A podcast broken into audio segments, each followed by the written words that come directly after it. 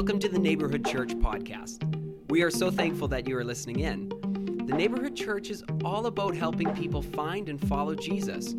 We hope that through these podcasts you are encouraged, that you're inspired, and that you're provided with practical wisdom on how to find and follow Jesus. We hope that you enjoy today's podcast. Hey, thank you for joining us tonight. This is an exciting evening in the life and ministry of the neighborhood church. And I'm going to uh, invite the Reverend Jordan McClellan to come and join me. Pastor Jordan uh, has rejoined our staff as a senior ministry associate. So get excited at home, get excited here. We are just really looking forward. Thank you. Uh, to your ministry and time with us. Tell us a little bit about uh, your family. My recollection serves me right. You left us as two and you're coming back as four. So never leave here because you'll leave as eight. Yeah. Okay. yeah, no, my wife Nicole, uh, we have two daughters, uh, Zara and Jovi. Zara is four years old, Jovi is one and a half, and uh, they're currently t- tuning in and uh, watching us tonight.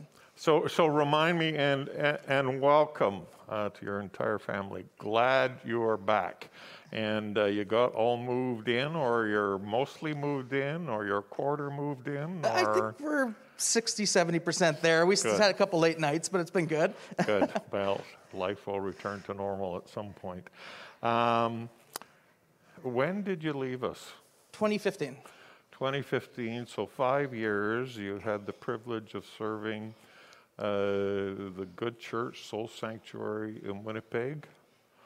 And you've come back with a little richer toolkit now. Did you learn something over there? I think so. Yeah, yeah, yeah. I worked as the adult ministry pastor at Soul, and uh, it definitely stretched my leadership skills. And uh, I obviously did a lot of preaching still, worked with life groups, leading life groups, leading staff, leading teams. I even became uh, fairly administrative over the whole process, so it might get scary around here uh, seeing me this time around. Well, so. I don't think that'll scare very many of us. we, uh, it, it's hard to have too much of that. So we are really, really glad you're back with us. Glad and, to be here. Uh, we're just believing with you that this will be a season of great fruitfulness and great effectiveness. And uh, so, as a church, we bless you. Thank you. And we bless Nicole. We bless your girls. Yeah and just uh, ask that you will immediately feel loved and welcomed here and preach your heart out. Now, apparently, Edgar's little guy gets really mad I and angry that. Yeah, if great. there's no sermon. So give us a sermon, okay. would you? Sounds you? Good. And take your mask off so Will they do. can see you. Thank you. All right, thank you. Well, good evening. Uh, my name is Jordan, as obviously was mentioned a minute ago, and uh, it's just great to be back here at the neighborhood church with everyone. Uh, we got in on Thursday, and uh, we're fairly moved into our place. Uh, moving during a pandemic uh, can bring about some challenges that I probably haven't experienced in past moves, and likely probably because I have two little ones this time around. But it's been good. We're excited. We're feeling settled, and we're just excited to be back here at the neighborhood church with all of you. And so tonight we're going to continue in our series, More Than a Holiday, as we take a look at the Christmas story. And tonight we're going to take a closer look at the shepherds and uh, really just how they reacted to the good news in which they received. And we're celebrating the theme as we lit the candle already tonight of joy. And so that's going to flow in tonight with what we look at in the scriptures. But before I begin, allow me to talk for a second about expectations. I think it's fair to say that as people, we all have expectations. When you woke up today, you expected the sun to rise, I believe. Um, when you turned on the water in, sorry, when you turned on your shower this morning, you expected there to be water and hopefully hot. You know, in my opinion, I think that's the way it should be. Uh, when you turned the key in your ignition this morning, you expected your vehicle to start, right? Uh, Chevy users, just go along with the illustration here, okay? But, uh, you know, I, I, think we all have expectations. When you drove to work, you expect people to follow the rules of the road, right? Four way stops, signals, uh, use your, you know, yield properly. I, I know none of you get mad when you drive, okay? So I'm not trying to accuse anybody of anything like that. Uh, when a winter storm dumps a huge pile of snow on your city, I think you expect the plows to show up, right? Right? Okay, probably too soon for that. I know. That, that, that winter storm actually kind of delayed us looking for a house there just a few weeks ago. But the truth of the matter is just this is that life, in life, we are full of expectations, and we all have them. Each and every one of us has them. If we're honest, our expectations even extend beyond in, inanimate objects and into our relationships with one another. We have expectations of our spouses. We have expectations of our families, of our in laws, of our friends, of our children, right? I expect that my daughters are going to quit hiding all my stuff on me at some point in life, right? Uh, our neighbors, we have expectations, and there's no denying this. And this leads us into this current season that we find ourselves in called Advent, the season of expectation because Advent at its heart is the season of expecting the arrival of Jesus Christ, the Messiah. And Advent is an entering into the holy practice of confessing, Come, Lord Jesus, come, which culminates in the wonder of Christmas and in the incarnation. Advent is about learning to wait learning how to hope and learning to expect. And so, with all that in mind today, let's read our text. If you have a Bible and you want to open it or just follow along with me, Luke chapter 2, verse 8, and let's read this portion of scripture tonight. It says So Joseph also went up from the town of Nazareth in Galilee to Judea, Judea to Bethlehem, the town of David because he belonged to the house and line of David. He went there to register with Mary, who was pledged to be married to him and was expecting a child. And while they were there, the time came for the baby to be born, and she gave birth to her firstborn, a son. She wrapped him in cloths and placed him in a manger because there was no guest room available for them. And there were shepherds living out in the fields nearby, keeping watch over their flocks at night an angel of the Lord appeared to them, and the glory of the Lord shone around them, and they were terrified. But the angel said to them, Do not be afraid. I bring you good news that will cause great joy for all people. Today, in the town of David, a Savior has been born to you. He is the Messiah, the Lord. This will be a sign to you. You will find a baby wrapped in cloths and lying in a manger. And suddenly a great company of the heavenly hosts appeared with the angel, praising God and saying, Glory to God in the highest heaven, and on earth peace to those on whom his favor rests. And when the angels had left them and gone into heaven, the shepherds said to one another, Let's go to Bethlehem and see this thing that has happened, which the Lord has told us about. So they hurried off and found Mary and Joseph and the baby who was lying in the manger. When they had seen him, they spread the word concerning what had been told them about this child, and all who heard it were amazed at what the shepherds said to them. But Mary treasured up all these things and pondered them in her heart. The shepherds returned, glorifying and praising God for all the things they had heard and seen, which were just as they had been told. In our modern world today, we find ourselves in that tension between the, the truth that Jesus is here and has arrived, but we also wait for his return. And in some ways, we find ourselves in a similar situation as the ancient Israelites did in the Old Covenant, in the Old Testament, praying for God to return. You see, waiting, I don't know about you, but waiting for me isn't always easy. Um, how many of you just love waiting in line in a store? You just get great joy out of that, right? You just enjoy being in line. You, you, like staying there. It's a good time. How many of you like being in drive through and you thought it was going to be five minutes, ended up taking you 15, 20? Um, the worst is probably when they play this weird elevator music and keep you on hold on the phone. That's, that's probably the one that ticks at me the most. But waiting at times, I think it's fair to say, can frustrate us. It can kind of, you know, we can kind of grow tired of it. Um, Thomas Earl Petty once saying that the waiting is the hardest part. And I think there's some truth to that. That waiting isn't something that comes natural to us, but that, you know, there's a tension that we have in the middle of that.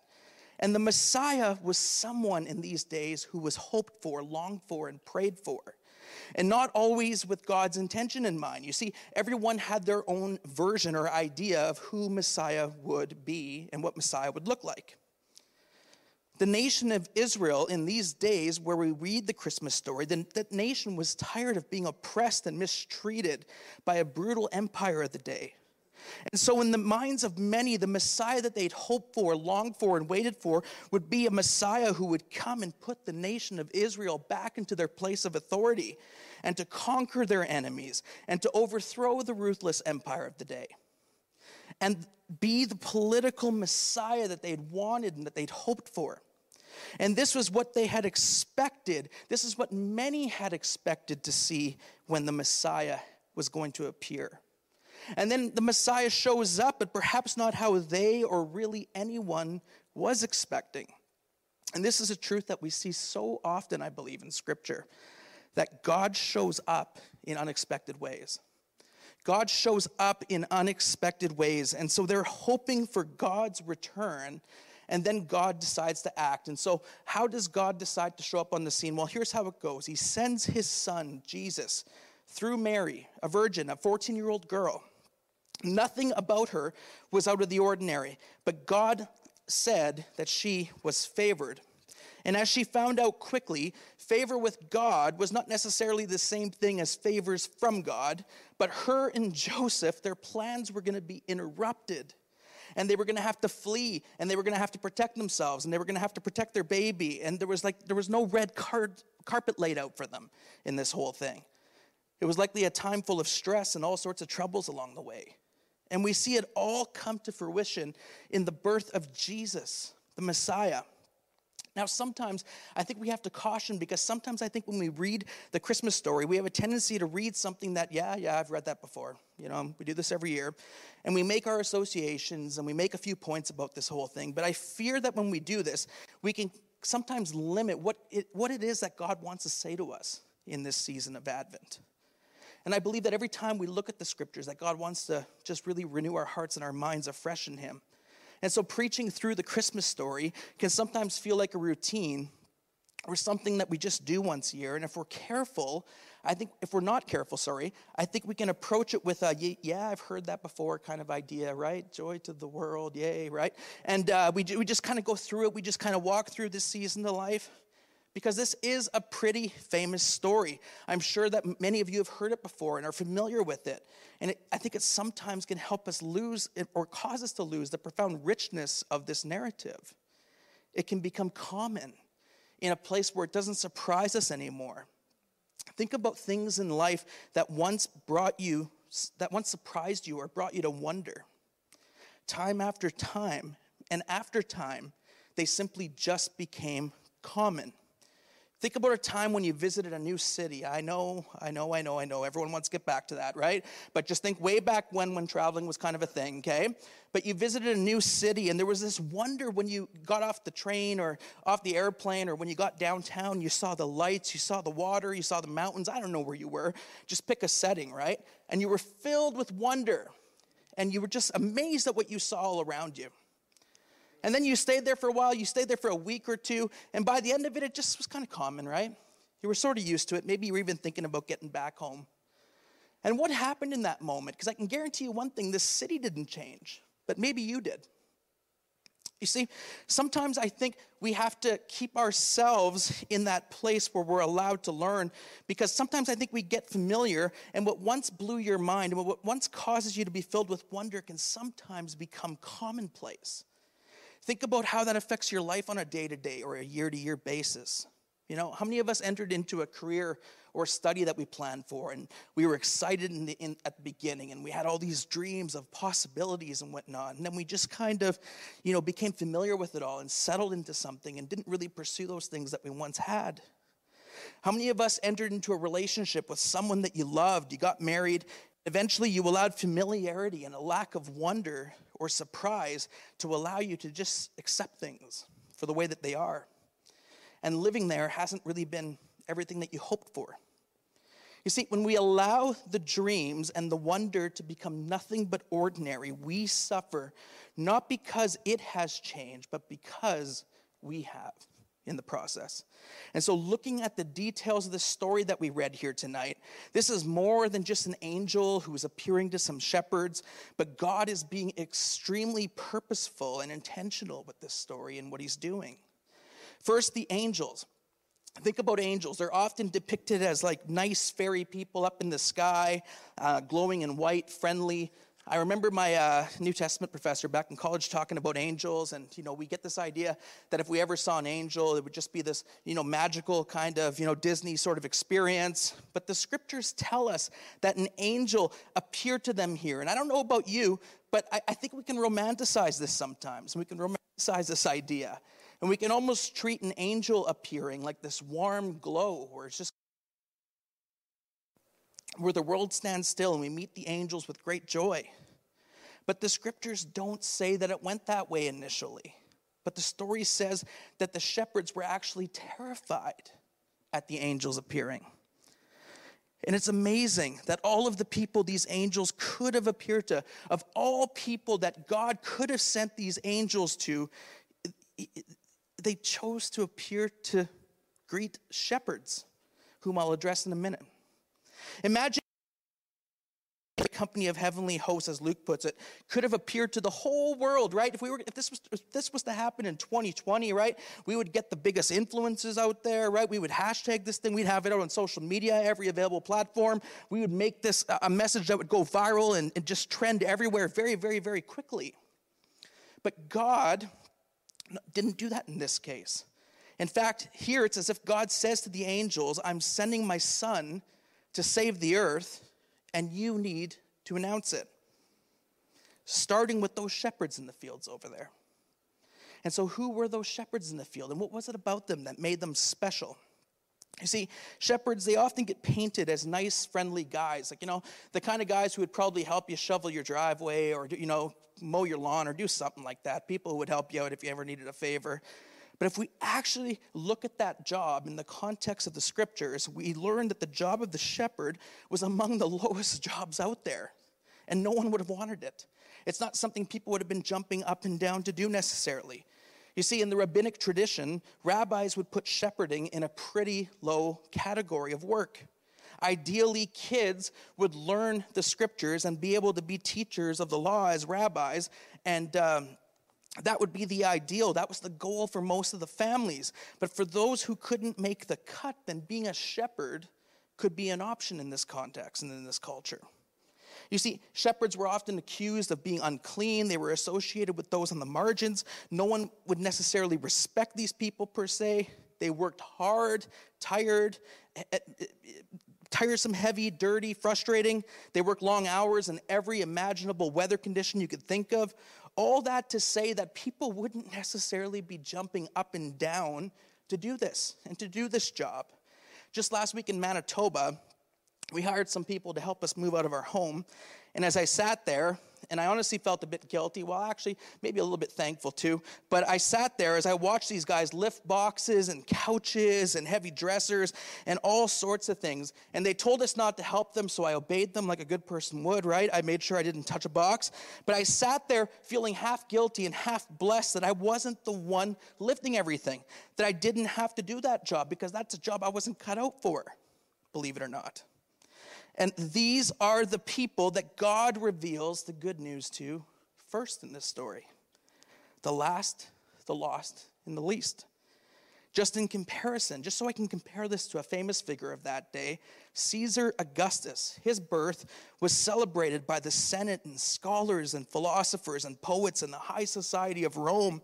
And Jesus' birth is witnessed and first celebrated by shepherds lowly shepherds at that, whose names history has forgotten. And this is who God shows up to to declare the birth of Jesus. You see, the shepherd understood their place in this society, and yet God sent an angel to these shepherds declaring the good news that his son had been born.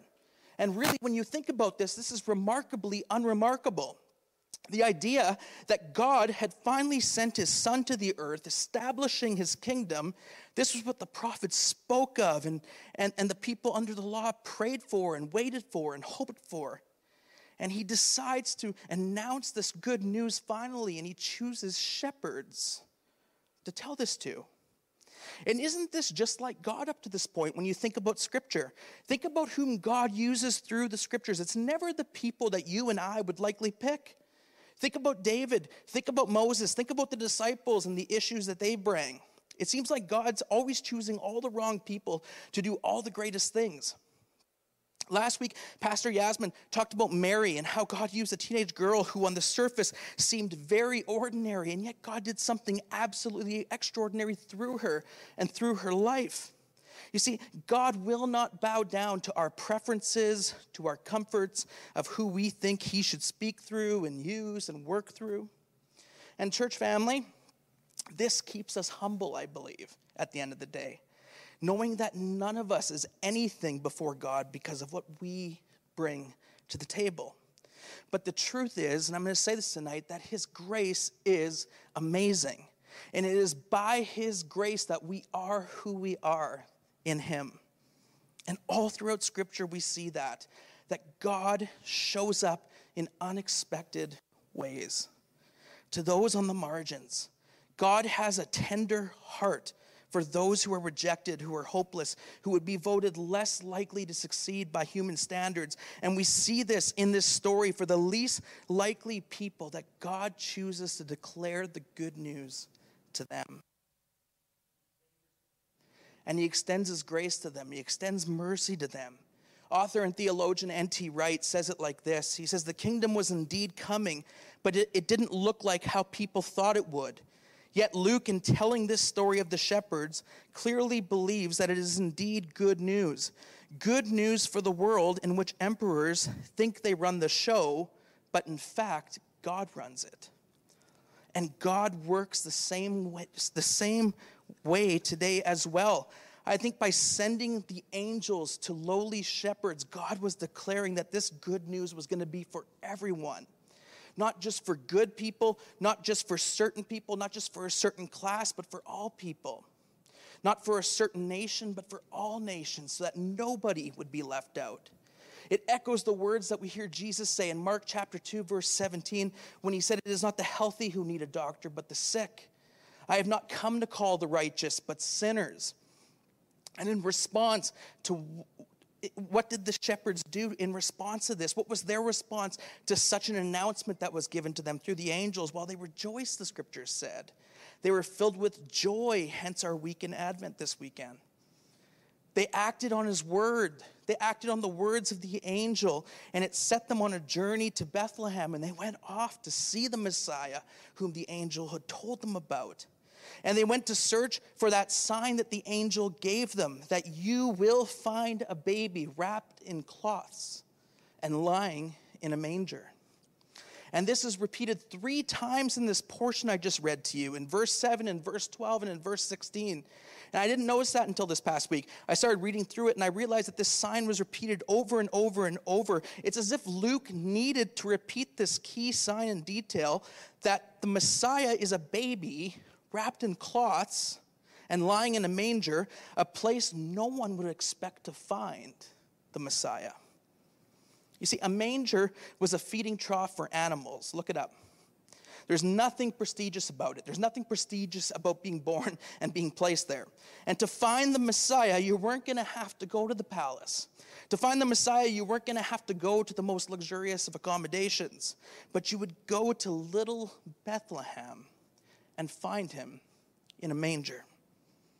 And our God becomes lowly for us. And he's attracted to the humble and to those who humble themselves. And so the shepherds took note of this. The shepherds took note of what an amazing thing this was that they received the good news. And what did they do? They worshiped him. They worshiped God. And they didn't just keep quiet about it, but they went around and they started telling everyone about this. And they spread this message and they spread it to every person around them, likely. And what this text, I believe, teaches us today, what brings us joy in this today, is just this that the good news is for all of us because we are all in desperate need of God's mercy and God's grace. None of us are above it, none of us are beyond it. None of us deserve it, but it is the gift of God to us. And my prayer is that we recognize it anew and afresh this Christmas, that it would be made real to us, that it wouldn't just become common, it wouldn't just be something that we know mentally but don't know experientially. I pray that we would know this in our hearts and that it would affect how we live today and tomorrow and through the season. And maybe this challenges us to see people who have been rejected, who are marginalized, whom society or even perhaps some in the church have even written off. Maybe it challenges us to see that this good news, which you and I receive, is good news for them too. That they are all, that we are all loved by God. And also for, self, for us, I think it brings us back to seeing ourselves in light of the gospel. We are also just like anyone around us in desperate need of God's grace and his mercy and love. Martin Luther said it like this in light of how great God is and, and, and, and in how uh, our current situation is. He said it like this that before God, we are beggars. It's true. And I believe the Christmas story teaches us that God is more than willing to initiate his love even to lowly shepherds, to those on the margins, to those who are broken for you and for me. Derek Flood says it like this Jesus models the way of God, not as one who lords it over others, but as the servant Lord, and calls for us to embody that way too. You see, for some of us, I think this is your opportunity tonight to accept Jesus Christ as your Lord and Savior this Christmas season. Maybe you've thought, you know, that God only cares about good people or that God only cares about certain people, or maybe God only cares about people who have it all together. But what we learn as we read through the pages of Scripture is that God cares and came for all people. And maybe this is your opportunity today to pray and ask God to forgive you of your sins and make Him the Lord of your life. If that's you today, I want to invite you just in the comment section on whatever platform you are, just to find a connection card. Fill it out. Let us know about the decision that you plan on making. We'd love to speak with you, meet with you, help you in any way that we possibly can in this church, in this journey of faith and following Jesus. At this time, I'm going to ask the worship team just to come forward. But for, other, for, for others of us, maybe this is more of a humbling moment where perhaps we've gotten too comfortable. Maybe we've gotten a little too trusting in our good works or our lifetime following Jesus. Perhaps you've been guilty of elevating yourself sometimes when God perhaps calls us to humility. And God is reminding us when we read stories like this to remain humble, that none of us got into the family of God because of anything we did or anything we brought to the table, but that this is good news for lowly shepherds. This is good news for people like us, people in need, and people who miss the mark off. And yet we are, we can be forgiven, loved, and accepted by Jesus.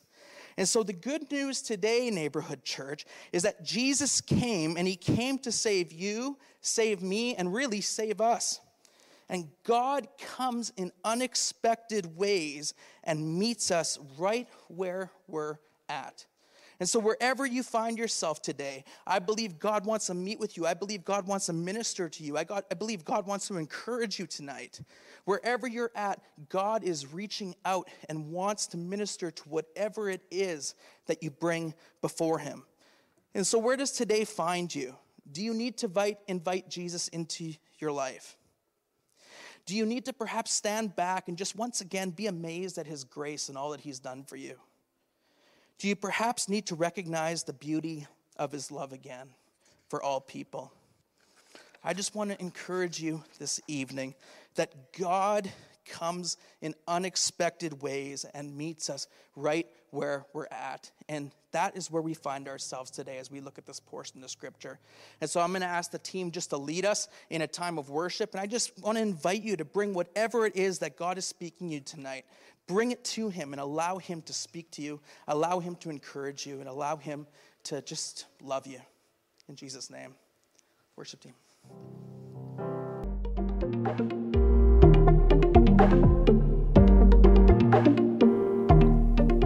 We are so thankful that you've listened in to the Neighborhood Church podcast. If you have questions or comments about what you've heard, we would love to hear from you go to the podcast description and follow the link to get in touch with us. Everything we do would not be possible without your generosity. If you would like to give, check out that same link in the podcast description. If you have enjoyed this podcast, be sure to subscribe and share it with your friends. Thank you again for listening. God bless you.